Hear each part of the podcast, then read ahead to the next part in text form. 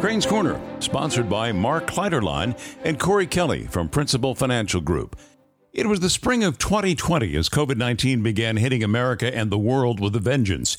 It soon became clear that the virus, with no vaccine available, was spreading fast, potentially deadly to the elderly, the sick, and those with underlying conditions. It also became clear that this was a very unique situation. For one thing, no one could or would agree on the source of human infection for a virus that would soon morph into a pandemic. China and those that apparently bought off at the World Health Organization ran with the story of bats being sold at a wet market and dismissed with disdain any possibility that COVID began its world tour by leaking out of a government lab in Wuhan, China. Also unique, an inability of the Trump administration to offer reassurances or real leadership partly because President Trump dismissed COVID 19 as your basic seasonal Asian flu, derisively calling it the China virus and partly because the national media hated Donald Trump, underreporting his positives and overreporting, with snickering commentary, anything that didn't fit the media agenda, which usually had a calendar item called Attack Trump. Quick to make political capital out of the pandemic, two loud voices, one on each coast as Democrats Andrew Cuomo and Gavin Newsom were de facto media darlings with strong party bloodlines. New York Governor Andrew Cuomo, the son of the great political orator Mario Cuomo, who was once married to a Kennedy, and in California, the liberal stalwart Gavin Newsom, nephew of America's top powerful Democrat Nancy Pelosi, Speaker of the House. Scared and starved for leadership from any party, Constituents on both coasts and lots of folks in the middle mistook the pathological need for ego gratification of these two for real leadership. Hypnotized by these elected charlatans, one former radio colleague of mine predicted on the air that the 2024 presidential election was all but over. Either Cuomo or Newsom would top the ticket. The runner up would be slotted VP, resulting in a runaway win for the Democrats. Day after day, night after night, there was Cuomo sitting at an expensive desk in Albany, clad in either a polo shirt or a nylon golf jacket, both embroidered with the state seal and the name Governor Andrew Cuomo. Like some tin horn dictator, Cuomo would read out the daily stats number of infections, hospitalizations, and the all important new rules for coping with the pandemic, like destroying the economy or mixing freshly released COVID infected patients into nursing homes, contributing directly to the deaths of at least 15,000 residents. Then there were the draconian shutdowns of bars and restaurants and many businesses statewide triggering bankruptcies, vast unemployment, and the costly migration of New York City residents to the suburbs.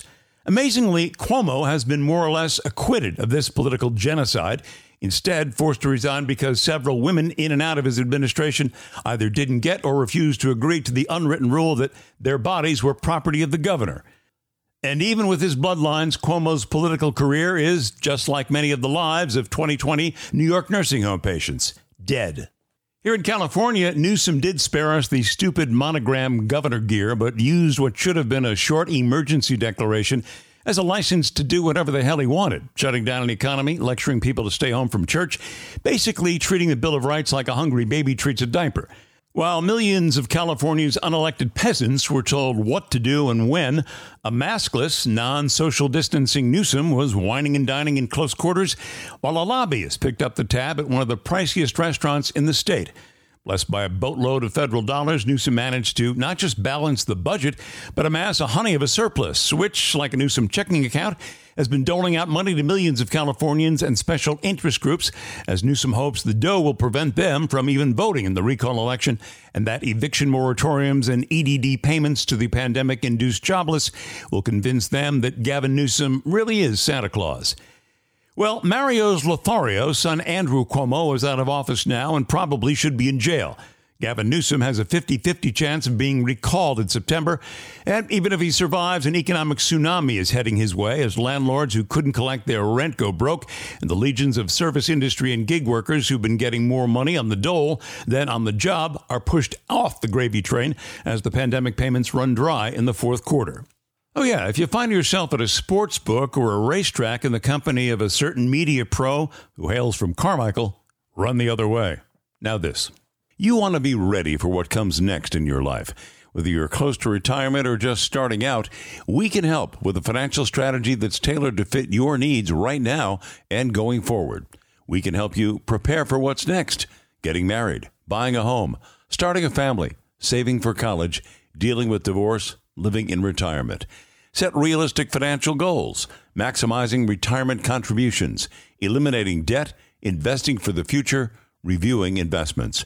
Protect what matters most income, loved ones, assets.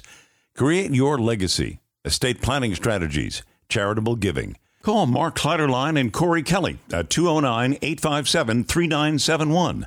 209 857 3971. Insurance products issued by Principal National Life Insurance Company, except in New York. Principal Life Insurance Company securities and advisory products offered through Principal Securities Incorporated, 800 247 1737, member SIPC. Principal National, Principal Life, and Principal Securities Inc. are members of the Principal Financial Group, Des Moines, Iowa 50392. Mark Kleiderline and Corey Kelly, Principal National and Principal Life Financial Representatives, Principal Securities Registered Representatives, Financial Advisors. Crane's Corner is not affiliated with any company of Principal Financial Group. Thanks for listening to Crane's Corner News and Comment. If you like our short messages, you'll love our full length podcast, so be sure to subscribe, like, and give us a positive review. And thanks again for listening to Crane's Corner. I'm Ed Crane.